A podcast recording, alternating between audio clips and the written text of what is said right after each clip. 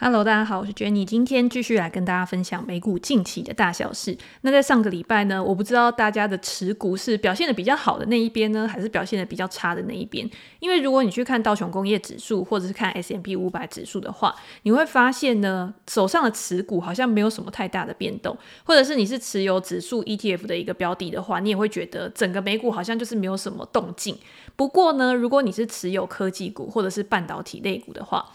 应该就会觉得过得还蛮舒服的，因为手上的持股表现就非常的好嘛。如果你去看 S M P 五百指数里面，去贡献指数涨幅最多的就是科技股或者是半导体类股，像 m a r v e l 啊，或者是 NVIDIA 啊、AMD 啊这些公司在上个礼拜的涨幅都非常的高。我们在上一集呢也已经有跟大家分享 NVIDIA 的一个财报。如果今天你手上有持有相关的股票，或者是没有持有相关的股票，在现阶段你可以做什么样的一个布局，或者是做什么样的一个操作？我自己会觉得，如果你现在手上有个股，那因为它跳空涨了二三十个 percent 之后呢，它的成本一定是大幅拉开了嘛，所以在整个市场都还处于一个比较强势的格局之下呢，其实你不用那么快的就把股票卖掉。有些人会觉得说涨那么多了，他可能想要出清一点啊，先把一些获利放到口袋，我觉得这个是蛮合理的。但是如果你因为涨很多这件事情，然后就直接把手上的股票全部出清卖掉的话，我觉得有的时候后面的涨幅啊，你不一定赚得到，那就会很可惜，就错失了后面的一一个表现。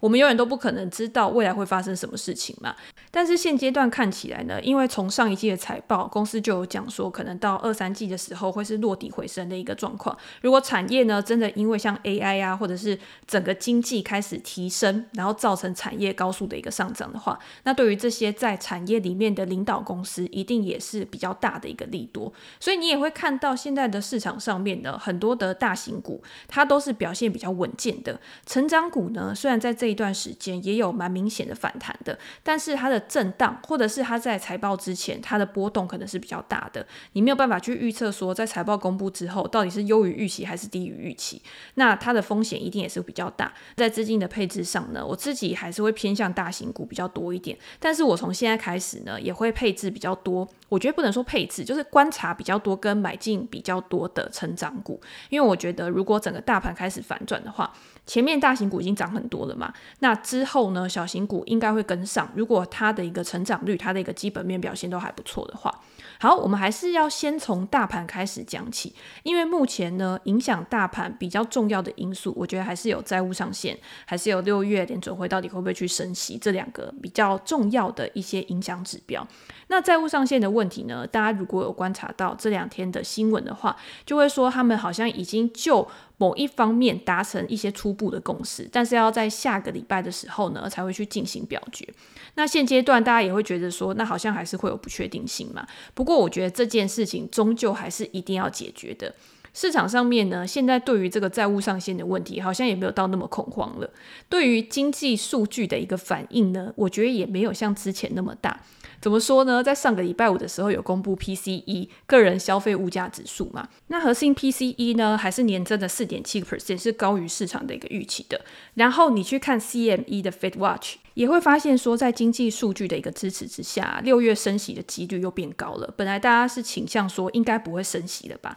可是现在看起来呢，六月好像会再升一码，然后到了年底的时候呢，会开始降息。其实我会觉得这个是有一点矛盾的，因为我觉得整个市场现在的状况啊，其实是偏向比较乐观的嘛。那乐观的原因呢，当然是因为他们可能觉得整个经济的前景是比较偏向正面的一个发展，而且他们会认为说呢，现在高利率的环境之下，可能还是可以造成软着陆，或者是整个经济还是处在一个成长的阶段。虽然说很多人会认为下半年会开始有衰退的情况，才会让联准会想要去降息嘛，可是目前看起来呢，数据或者是企业的获利表现看起来都还是处在一个比较稳健的状况。那下个礼拜呢，又有非农就业数据要再公布了，在过去的一年里面呢，非农报告有十三次都是高于市场的一个预期的，也就代表说整个就业市场呢，第一个是很强劲，所以就业人数还是很多嘛。第二个是薪资的表现呢，其实还是处在一个比较紧绷的一个状况，这个也造成了联准会它不敢太快的去转向。所以在下个礼拜呢，数据在公布的时候，大家可以再去观察一下整个市场的反应。但是我还是要回归到我之前讲过的那一句话，我觉得每一个月都有数据，甚至是每个礼拜都有初领失业救济金的一个数据嘛。你永远只是在等待数据去做单的话，你就永远跟不上现在的行情，因为行情永远都是在这种不确定性之下去展开的。今天不管是往上发展或者是往下发展，你心里一定要先有一个你自己的想法，然后借着你这个想法去塑造你的原则之后去进出市场，这样才是对的。如果你今天永远都在等数据，那你永远就是慢一拍，因为数据公布的时候呢，市场上面早就已经有人先用几率的方式在下注了。如果只是随波逐流的话呢，永远都没有办法去赚到超额的报酬，你可能就是分人家后面剩下来的那一块饼嘛。好，那我们回到就是跟个股跟产业有关的。因为在上个礼拜，NVIDIA 当然是市场上面最关注的一个焦点嘛，大家都会认为说这个新一代的 AI 王者呢，成为台积电或者是整个市场的一个救世主，这个绝对是毋庸置疑的。但是要去思考的就是说，因为 NVIDIA 它提供的是一个硬体跟软体两个相乘之间加出来的一个结果，那有没有公司呢，也可以在这个人工智慧的一个浪潮当中受惠的？那我有看到一篇报道，觉得还蛮有趣的，他就是去看 NVIDIA 它的一个电话会议里。面有没有提到其他公司？因为他如果跟其他公司合作的话，表示说这些公司它可能本来是传统产业，它可能没有应用到 AI 的一个科技技术，去帮助它提高它的营运效率，或者是可以增加它的营收来源。所以，如果今天 NVIDIA 它在它的财报会议里面提到了某几家公司的话，那你也可以预期说这几家公司以后它在导入 AI 之后呢，有可能可以让它的业务或者让它的每股盈余可以优于市场的。一个预期，创造一些惊喜。那在电话会议里面呢，就提到了两家公司。第一家公司呢，就是 Surface Now，股票代号是 N O W，就是现在的那个 Now 嘛。第二家公司呢，就是 Adobe。Adobe 这家公司大家应该都很熟悉的，就是主要是用在呃绘图软体啊，或者是你今天想要做一些美术设计之类的。甚至他在现在有一块业务呢，就是帮助他的客户利用大数据去做商业分析嘛。Adobe 大家之前的财务报告里面，他也有提到说，他认为这一块呢是他未来成长的一个重心。可能因为大家都觉得说他的本业啊卖软体这件事情，好像成长已经到一个极限，或者是已经趋缓了，又有很多新创的竞争对手呢，会成为他未来获利的一个比较艰难的一个挑战。所以公司当然也会希望找到额外的一些催化剂，可以让市场对于未来有比较多的想象。我觉得大家可能比较有印象的是在每年年底的时候呢，因为都会有购物季嘛，所以 Adobe 那个时候也会推出一个哦，预估可能购物网站的流量大概是怎么样啊，然后大数据的一个分析之下会是怎么样。那在未来呢，Adobe 当然也是要导入到 AI 的一个技术嘛，因为有 AI 之后呢，也可以让整个市场会有更多的一个想象。在前一阵子呢，Adobe 也有推出一个叫做 Firefly 的生成式的 AI 工具，就是像我们这个 ChatGPT 啊，或者是你在看 Midjourney 的时候，你不是可以打入字体啊，然后它可能就形成你想要的东西，或者是回答你。那 Adobe 在它拥有这么多的数据，从以前到现在呢，有这么多的使用者、创作者在它的平台上面去做创作，那它一定也会有非常多的资源。那它要怎么样透过这些资源，透过这些大数据呢，去创造额外的价值？在之前有很长一段时间呢，Adobe 的股价真的是还蛮弱势的。可是如果大家有去观察到它最近的股价的话，其实反弹也算是还蛮不错的。我觉得有一些比较之前呢、啊，大家比较没有在关注的大型软体股，因为大家通常都是介绍什么 FANG 这几档嘛，所以对于像 Salesforce 啊、Adobe 啊，或者是 Autodesk，它可能不会那么的关注。可是这几家公司呢，在最近其实他们的表现都还不错。那目前呢，Adobe 它的一个市值已经到了一千八百亿美元左右，所以呢，大家有空的话也可以关注一下，或者是我在我的专栏里面呢，也会针对 Adobe 最新的财报去跟大家做一个分享，跟我对股价未来的一个看法。那另外一家呢，ServiceNow，它呢可能是台湾的美股投资人比较没有关注的，或者是你之前在二零二零啊、二零二一年那个时候成长股非常热络的时候，你会关注到这一家公司的股票。它其实也不是非常小的公司，它的市值呢目前大概也是有一千零八十亿美元左右。那这家公司主要呢是在做一些自动化的工作流程管理，然后你今天公司呢你去运用了它的平台，它也是属于那种订阅制的公司。嘛，你就可以跟很多的应用程式，还有外外挂的软体呢，去结合到这个平台上面，去整合了之后呢，让公司里面的团队跟他的客户呢，可以更好的去做交流跟做一个协作。所以大家也可以知道，Surface Now 呢，它主要也是在云端上面去做作业嘛，它也可以收集到还蛮多的资讯的。可是你要怎么样把你收集到的大数据呢，去做更好的利用、分析，然后提供给你的客户，甚至是可以提供给你公司里面的运作效率大提升。透过 NVIDIA 的技术呢，去用这个大型语言模型去做一个分析呢，就是可以帮助 Surface Now 这家公司可以去节省它的内部人力。譬如说，你今天在人力资源方面啊，在客户服务方面啊，都可以透过这种大数据的一个分析，或者是今天聊天机器人的一个运用好了，可以帮助你更快的去达到你本来想要的目标。那因为呢，像如果今天是内部嘛，员工管理之间呢，员工的问题通常是比较有局限性的，它不是那种五花八门、天花乱坠的。所以呢，透过这种大型语言模型，透过这种 AI 的分析啊，它可以提供个答案，或者是正确率呢，一定也会比较高。所以这个就是那种呃，可能它。不是直接面向消费者的，它是直接运用在公司的内部，甚至是 To B 端的话，今天呢，透过这个 AI 的导入，其实也可以帮助这些公司在未来的获利的一个提升。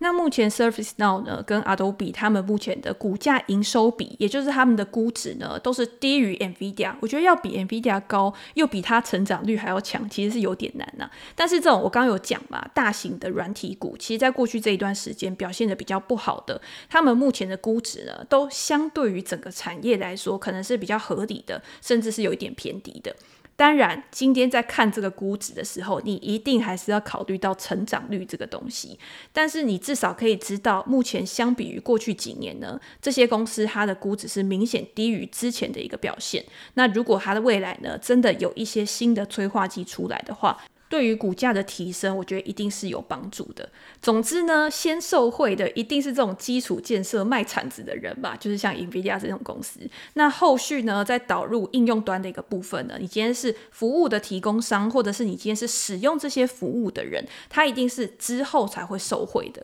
那这个时候就要讲到啦，因为像 ARK 方舟基金的木头姐呢，这几天一直被大家有一点像是拿出来不断的嘲笑他吧，就说他之前好像去年底，然后到今年初的时候呢，就一直把手上的 NVIDIA 的股票卖掉，然后呢，去买到这些软体端、应用端的公司，然后一直不断的逢低加嘛，结果就错失了 NVIDIA 这一段时间的一个涨幅。其实我觉得有的时候大家在看啊，这些避险基金或者是一些 ETF 主动投资人，他们在做操作的时候呢，他们一定是有一套自己的逻辑的。有的时候他卖了这些公司，那不一定代表说他就一定是错的，因为我们永远都是用后照镜在看别人的结果嘛，我们也不。不知道到底未来会怎么样啊？搞不好他真的五年之后呢，他现在逢低布局的这些公司，在未来都会有很好的一个表现。但是我们要知道，就是你自己要的是什么？因为我觉得像他是做 ETF，因为他是很透明型的嘛，他每天都会公布他自己的持股的交易记录。那今天呢，当然你短线上面来看呢，木头姐是非常惨的，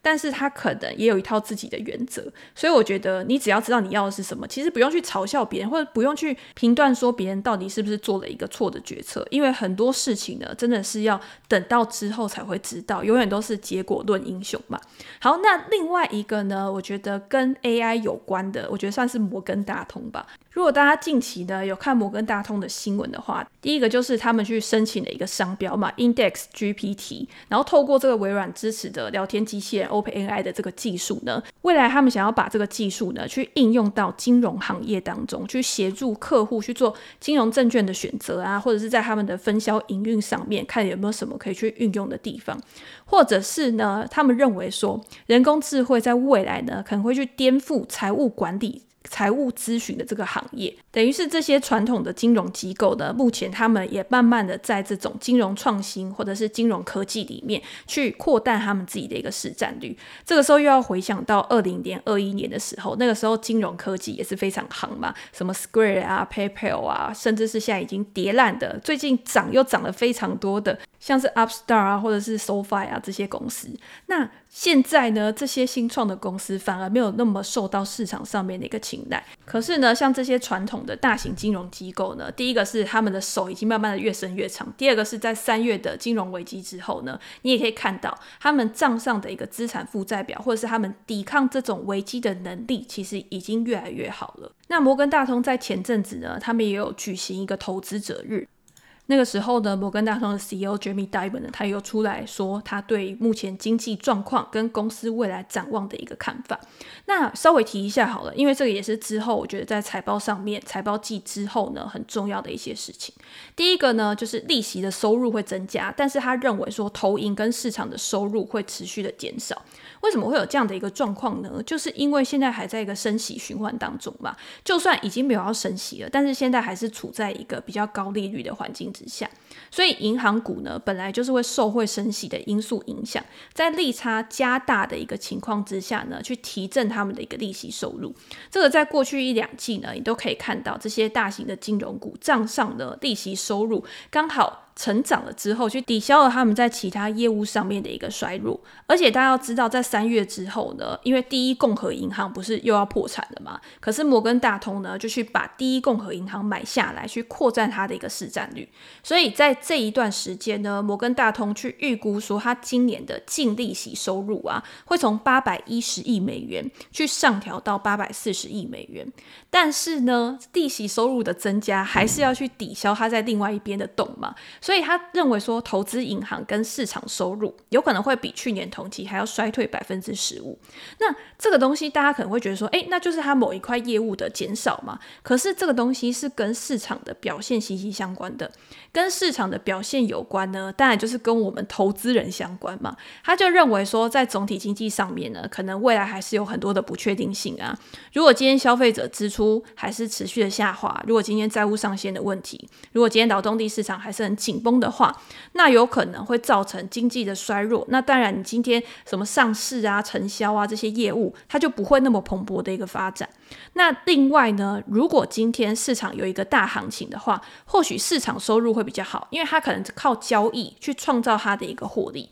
那今天如果市场是处在一个盘整啊、震荡啊，那对于它这一块的业务可能就不会那么好。那除此之外呢，为了它要去扩展它额外的营收来源，就像我们刚刚讲的，它会着重在 AI 的投入这一块嘛，所以它今年也表示说呢，透过这个 AI 的投资呢，可能会创造出高达十亿美元的商业价值，这个就可能让市场有多一些些想象的空间。摩根大通呢，它目前说它拥有两百人的一个 AI 团队去开发金融科技的创新领域。那他也认为说，在未来呢，会有很多地方可以去用得到这个技术，去帮助它可以巩固在市场上面的一个竞争优势。那另外呢，在这个投资者日里面呢，他也有提到商业房地产的风险。这个商业房地产的风险呢，我觉得比较受到关注的，就是在之前股东会的时候，蒙格去提出来嘛，他认为说商业房地产在未来的可能会有比较重大的危机。去导致市场呢又再次的陷入到比较低迷的一个情况之下。那摩根大通呢，它当然它处在一个金融机构深陷在暴风眼的一个中心呢，它也可以去提供一些他们的看法给投资人，或者是让我们知道说市场呢到底有没有对这些危机去做好准备。但是摩根大通他表示说，从之前的金融危机啊，二零零七零八年以来。金融公司呢，他们其实对于这种违约坏账风险呢，都有提高警觉。他们的放贷的一个信用评等，他们的标准呢，都有大幅的提高。即便是在这一段时间呢，他们也都没有去放松。所以他认为说，这些风险指标呢，都还维持跟疫情之前差不多的一个水准。不管是在汽车啊、房屋贷款啊，他们都认为现在都还看起来蛮稳定的。再加上说，目前整个私人贷款啊。或是在企业的资产负债表上面，其实也都还算蛮稳固的。他认为说，美国的企业啊，其实他们账上的现金余额都还蛮高的，因为可能他们也是对未来的风险呢有所警惕，所以他们在支出上面也会比较保守嘛。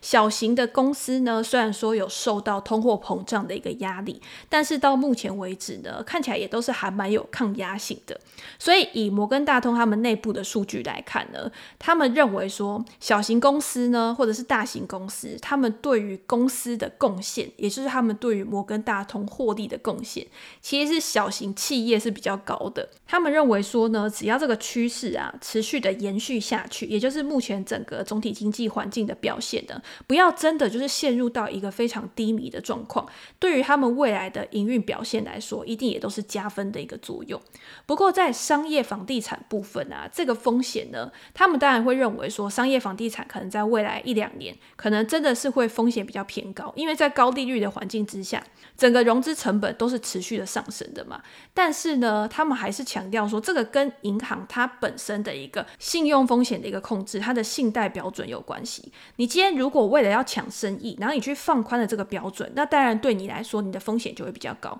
但是这些大型的金融股呢，他们反而没有去放松，他们反而是认为说呢，好，既然你不行，那我就不做这一笔生意。那虽然说在可能年初，我忘记我是在年初的时候有讲到黑石的那个房地产 Birit 那个时候是他刚好，因为那个时候一直有人赎回嘛，可是他刚好又拿到一笔钱，所以就暂时缓解了，就是一直疯狂赎回的这个风险。可是呢，他们在这一段过程当中呢，有蛮多的房地产基金可能还是处在一个流动性比较紧的一个情况之下，确实还是有可能呢，会有一些潜在的未爆弹。不过他们也讲说，因为商业房地产呢、它其实是有非常多的种类的。比如说像办公室啊、仓库啊、数据中心啊、零售啊，这些都属于商业房地产的一个范围嘛。可是呢，比较主要风险比较高的呢，其实是在这种办公室。那其他呢，反而都是还是处在一个持续性需求的一个道路上。像是在工业啊、仓储啊，他们的基本面支撑的力道就非常强，因为他们的空置率呢，基本上就是大概三四个 percent 而已。像是多租户家庭呢，空置率可能不到五个 percent。那像酒店呢，因为现在就是在疫情之后的旅游潮爆发嘛，所以它的基本面也是非常强劲的。我记得在去年的时候，可能去年某一段时间吧，像 REITs 里面啊、酒店啊、旅游啊这一块，它的表现其实是非常强势的。所以在某一些商业房地产上面，它可能真的有风险，像办公室，因为现在可能大家都 work from home 嘛，所以呢，对于这个类的需求可能比较少。但是你要去想的就是说，那哪一些是在疫情之后呢？因为大家的生活习惯、大家的工作模式都改变了，所以它的一个需求还是会持续下去，甚至未来呢还会有更多元的一个发展。如果大家看到最近五 G 的 REITs 呢，其实你会发现最近五 G 的 REITs 它的表现非常好。那之后如果有机会的话呢，我也可以再来跟大家介绍，因为我有看到留言的地方呢，有人问我说可不可以去介绍美股相关的房地产跟 REITs 的一个股票。那之后呢，我们一定会找时间，因为我自己呢其实是非常喜欢美股的 REITs。有的时候去演讲的时候呢，讲到一些收息的股票啊，具有成长性的股票，我都会提到房地产类股。可是因为房地产类股呢，真的种类太多了。如果我们再把它加到节目里面来讲呢，大家应该会觉得说，哎，怎么一下是科技股，一下是零售，一下是那种必须消费，然后一下是房地产，会搞得大家思绪比较混乱。所以之后我们再来规划一下，然后看要怎么样去做一个比较好的呈现。总之呢，摩根大通它的一个管理层，他就有讲说，对于商业房地产来讲啊，他们呢是有选择性的在做一个贷款的支出，或者是呢他们会观察说这个市场上面面的基本面到底有没有往下或者是衰退的一个状况。要知道，就是金融机构本来就是景气的领先指标嘛，他们对于整个经济的状况一定是最敏感的。这个也是为什么每一次在财报季之前呢，通常都是由金融股先开始起跑，然后呢，我都会请大家。说你要关注的不只是金融股它的一个营运表现而已，你还要去知道说它提供给我们的一个景气指引到底是怎么样。那如果以一个长期的表现来看的话，这些金融股呢，当然它也不可能免受于这种景气波动的影响，它的股价一定也是会随着这样子去高低起伏。但是呢，如果这些公司，如果这些传统的金融机构，它可以有更多元的营收，就像它现在也是借助科技的力量，让它从这种传统产业华丽变身成比较性感的一些公司嘛。那或许之后呢，市场对于这一类的公司呢，也会比较有兴趣。那它的股价的估值呢，可能也会有比较好的一个表现。好，那我们今天呢，就先跟大家分享到这边。如果大家有任何的问题，或者是想要讨论的主题的话，也欢迎留言给我评价。我们在之后的 podcast 里面可以再跟大家做一个分享。那今天就先这样喽，拜拜。